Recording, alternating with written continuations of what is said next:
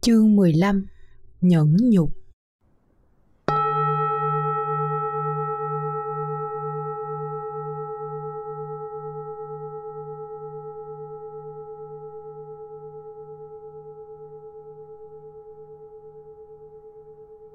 Một La Mã, Dịch nghĩa Một vị sa môn hỏi Đức Phật Cái gì mạnh nhất?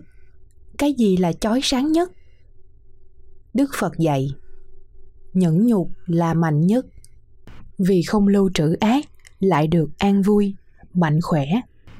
Người nhẫn nhục không có các điều ác nên được người tôn trọng. Tẩy sạch hết bận nhơ của tâm, không còn cấu uế là chói sáng của tâm. Không có cái gì là không thấy được. Không có cái gì là không biết được.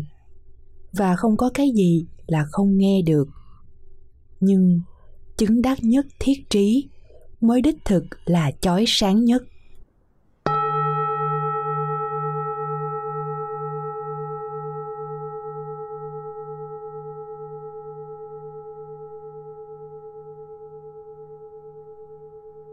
Hai la mã lược giải.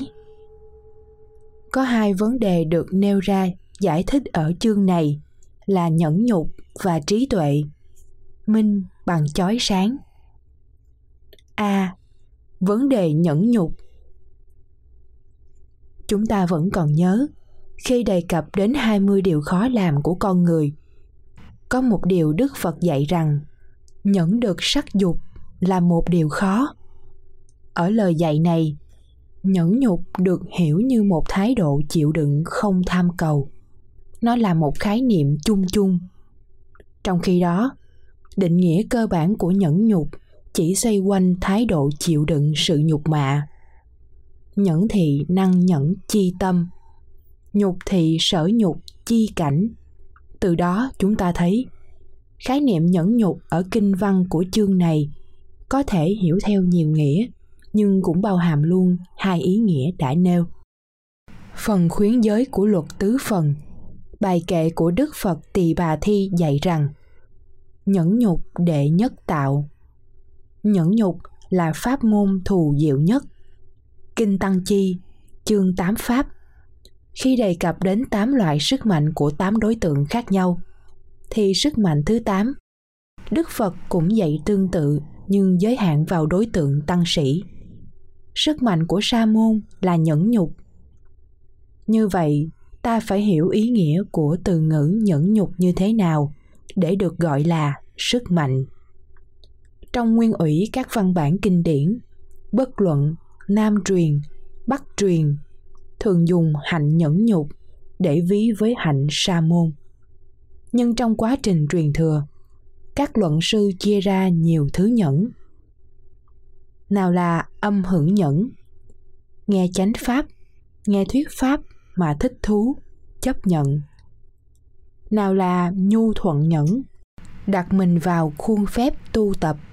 Nào là vô sanh nhẫn, tuệ tri được nguyên lý bất sinh, bất diệt hay chứng quả vô sanh. Nào là nội nhẫn, ngoại nhẫn và nhiều khái niệm khác nữa. Chính sự phân chia chi tiết này, một mặt phong phú hóa nhiều khía cạnh ý nghĩa của một khái niệm. Mặt khác lại làm phồn tạp hóa ý nghĩa một khái niệm mà vốn dĩ nó đơn giản. Phật giáo khai sáng hành vi con người được thể hiện dưới ba biểu động ý niệm, ngôn ngữ và thân tạo tác. Và nhẫn nhục cũng có ba dạng ý nghĩa.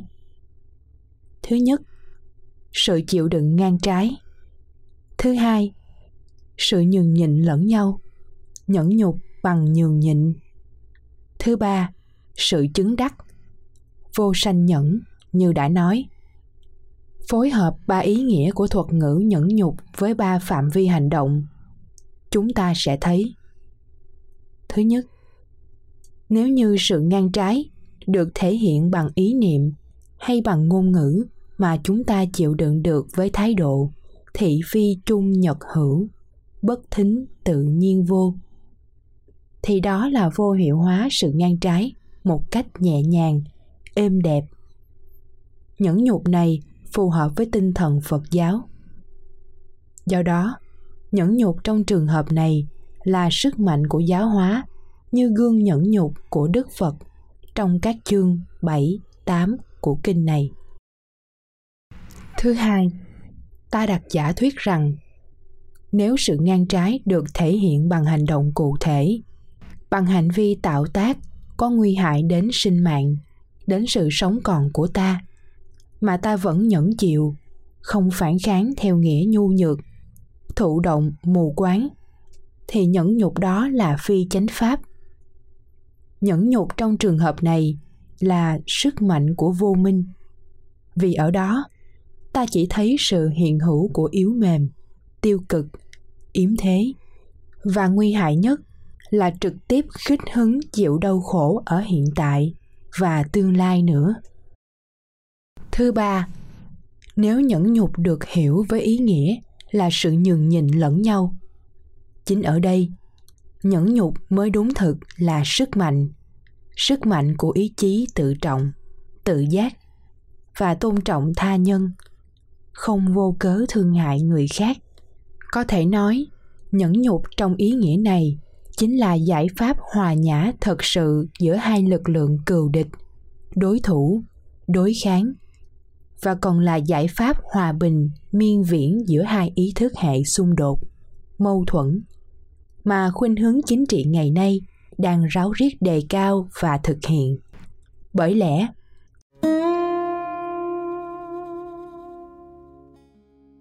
hận thù diệt hận thù, đời này không có được không hận thù, diệt hận thù. Là định luật ngàn thu.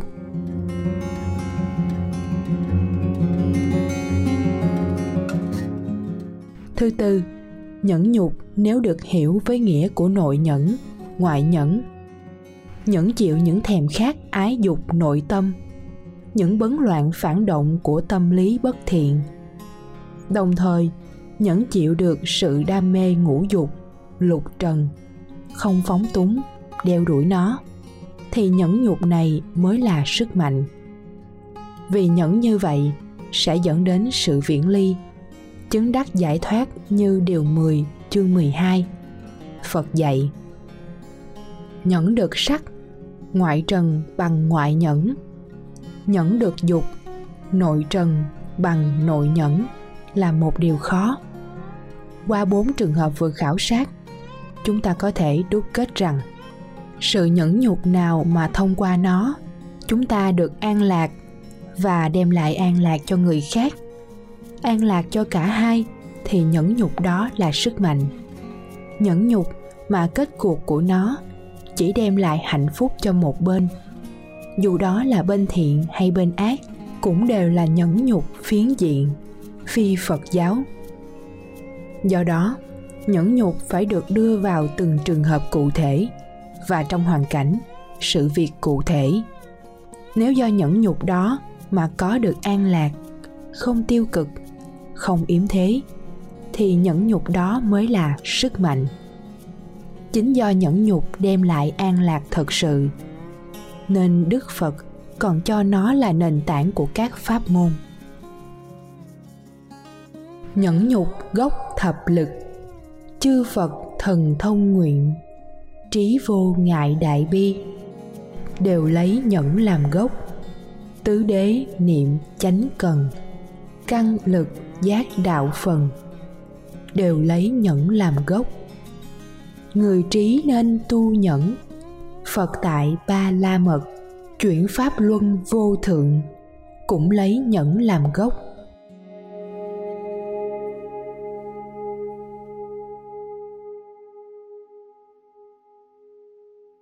Hay một cách vô hiệu hóa nghịch cảnh vi tế hơn. Phật nói, nhẫn nhục là tối thắng, vô kiến, vô sanh là nhẫn tính. Thật không chút pháp để phải sân. Do đây gọi là thù thắng nhẫn. Cách vô hiệu hóa nghịch cảnh trên đây như đã nói là sự nhường nhịn lẫn nhau. Còn đức phật gọi là người đạo hành kham nhẫn thù thắng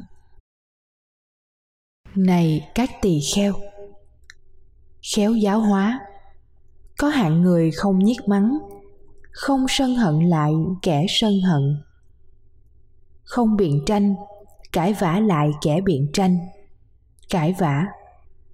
Đây gọi là người đạo hành kham nhẫn thù thắng.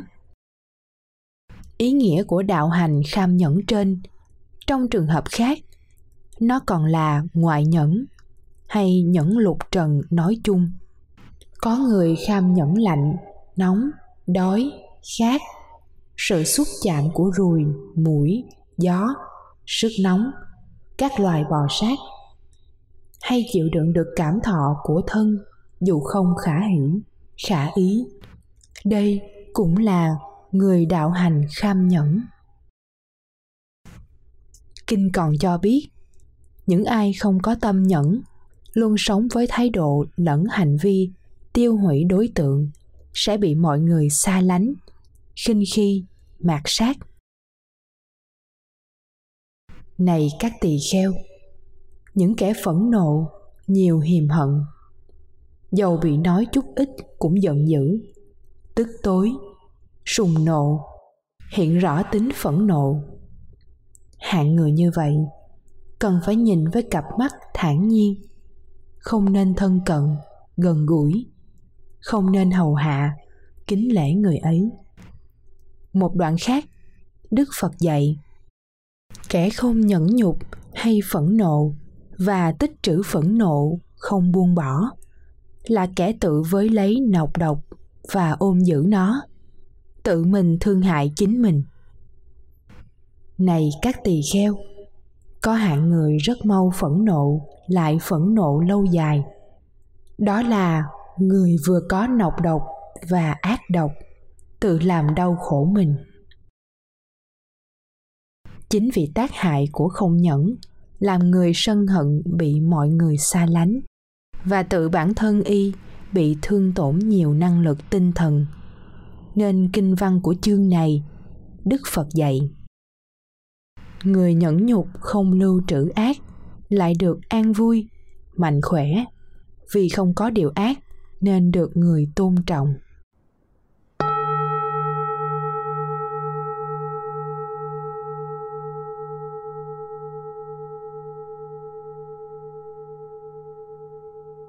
B. Vấn đề trí tuệ chói sáng và nhất thiết trí. Toàn phần trả lời của đức phật về câu hỏi, cái gì là chói sáng nhất? Của một thầy sa môn tuy gãy gọn, nhưng gồm ba phần rõ ràng. Phần đầu, sự chói sáng nhất được hiểu như là sự tẩy sạch mọi bận nhơ của tâm. Phần kế, liệt kê các lợi ích điển hình do trừ tận gốc mạch cấu uế của tâm. Nó gồm một phần túc mạng minh và một phần thiên nhãn thông. Phần còn lại khẳng định sự thành tựu nhất thiết trí mới chính là chói sáng nhất theo đúng nghĩa rộng nhất của từ ngữ này. Thứ nhất đề cập đến các bận nhơ của tâm. Chúng ta có thể nói bao quát là các lậu hoặc phiền não như tứ lậu hoặc thập triền thập phiền não sử. Bộ pháp tụ số 709, 712, 719, 729, 791, 801. Nếu nói giản lược nhưng vẫn đủ nghĩa thì phải nói là lục cái. Tham, sân, hôn thùy, trạo hối, hoài nghi và vô minh. Bộ pháp tụ số 748 đến 754 và nói đơn giản nhất chính vô minh là bận nhơ là cấu uế của tâm nó là trạng thái mờ ám của tâm. Thế nào là vô minh cái? Là sự không hiểu tứ thánh đế. Không hiểu quá khứ, hiện tại, vị lai. Không hiểu lý duyên sinh của các pháp. Không thông suốt, không tỉnh thức, si mê, mờ ám. Ở kinh tăng chi, đức phật khẳng định trong vô số các cấu uế của tâm, thì vô minh là cấu uế hơn hết có một loại cấu uế lớn hơn, nguy hại hơn các cấu uế. Này các tỳ kheo, đó là vô minh. Hay, có một loại cấu uế hơn các loại cấu uế. Đây chính là vô minh, là cấu uế lớn nhất. Chính vì thế, sự xuất hiện của người ứ đầy vô minh là bất hạnh cho người xung quanh và cho người khác ta không thấy người nào khác. Này các tỳ kheo, nếu tuân theo đưa đến bất hạnh cho đa số, bất hạnh cho chư thiên và con người, cũng chính bởi sự triền cái của vô minh, tâm không được chói sáng và chúng sinh còn do đó mà luân chuyển mãi mãi. Phàm có ác thú gì, đời này hay đời sau, tất cả do vô minh làm gốc loài cội rễ. Và gội rửa sạch hơn như vô minh minh sẽ xuất hiện. Sự sinh tử luân hồi cũng được chấm dứt. Với si, bị si mê, chúng sinh đi ác thú. Bậc thiền quán chánh trí từ bỏ si mê ấy, từ bỏ không bao giờ, trở lại đời này nữa. Hay ly tham thoát vô minh, hữu lậu được đoạn trừ, giải thoát khỏi sanh y, dẹp tan cổ sa mã. Như vậy, muốn tâm chói sáng, nhất định chúng ta phải đoạn tận vô minh. Thứ hai, khi gội rửa sạch các lậu hoặc các bận nhơ cấu uế ở tâm, chúng ta đã làm tâm chói sáng tâm chói sáng thì ký ức của ta như tấm gương sạch bụi. Mọi cảnh tượng đều hiện rõ nét trong nó. Cũng vậy, tâm chói sáng, mọi hành vi tạo tác, mọi sự, mọi vật sẽ hiện rõ. Tâm như minh kính đài, thần tú đại sư, pháp bảo đàn. Lúc đó, ta sẽ quán triệt tam thiên, đại thiên như thấy rõ trái amala trong bàn tay vậy. Như kinh văn đức phật dạy, thành tựu sự chói sáng của tâm. Không có cái gì là không thấy được, không có cái gì là không biết được, và không có cái gì là không nghe được. Điều này cũng chính là điều mà kinh pháp hoa gọi là các công đức của lục căn vậy. Thứ ba vượt lên trên quan niệm phổ thông. Đoạn trừ các bận nhơ vô minh ở tâm là chói sáng nhất. Đức phật còn giới thiệu với chúng ta một quan niệm mới hơn, sâu hơn, rốt ráo hơn. Nhất thiết trí là mức độ tuệ giác của hàng nhị thừa. Chỉ mới thấu triệt được lý sinh diệt, vô thường, vô ngã của vạn pháp mà giác ngộ giải thoát khác với bồ tát thừa. Nhìn sự vật hiện tượng bằng nhãn kiến, thập như thị, hay bằng bản thể tịch diệt. Chư pháp tùng bản lai, thường tự tịch diệt tướng, hay bằng đệ nhất nghĩa đế. Thị chư pháp không tướng, bất sinh, bất diệt, bất cấu, bất tịnh, bất tăng, bất giảm mà thể nhập phật tri kiến tri kiến vô kiến, tri kiến tuệ giác cứu cánh. Đúng với bản chất, bản thể của sự vật đã hiện bày. Nhưng thật ra, trong kinh điển, dù nam truyền hay bắc truyền, vẫn có sự đồng nhất. Khi cho rằng, nhất thiết trí chính là phật trí, là vô thượng trí, như như lai là bậc nhất thiết trí bậc nhất thiết kiến, bậc tri đạo, bậc khai đạo, bậc thuyết đạo. Như vậy, có thể nói sẽ là một điều ngộ nhận nếu ai phân biệt rằng nhất thiết trí là trí nhị thừa, còn nhất thiết chủng trí là phật trí. Bởi lẽ, nhất thiết trí hay nhất thiết chủng trí cũng chỉ là một, theo ý nghĩa của hai từ ngữ này là trí tuệ hiểu biết tất cả.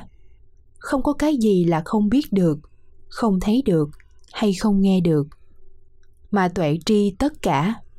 Ngoài đức phật ra, không một ai có thể sánh tay do đó, tùy theo cách nhìn, cách lý giải, người ta phân loại thế nào là còn tùy thuộc. Nhưng dù sao, nhất thiết trí vẫn là phật trí, vẫn đích thực là chói sáng nhất như kệ kinh pháp cú đã dạy. Trí tuệ của đức phật, chói sáng cả ngày đêm.